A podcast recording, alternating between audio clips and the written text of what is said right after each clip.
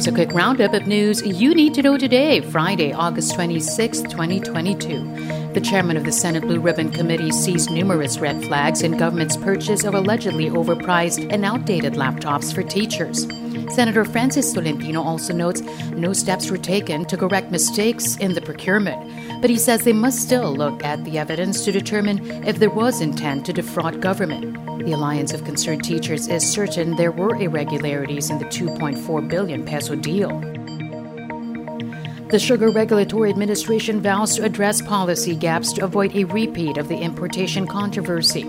SRA Deputy Administrator Guillermo Tejeda says while there are laws to ensure sufficient sugar production in the country, the challenge lies in implementing them.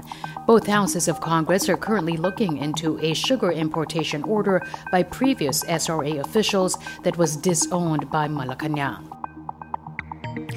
Local fuel prices may increase for the second straight week on Tuesday. The Energy Department says prices of global oil have steadily increased based on the four day trading.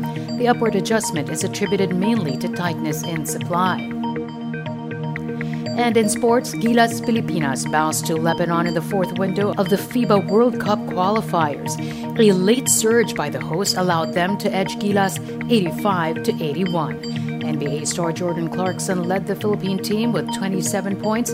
Gilas now flies home to prepare for their next match against Saudi Arabia at the Mall of Asia Arena. And that's your latest news alert. For more stories, go to news.abs-cbn.com. And I want TFC.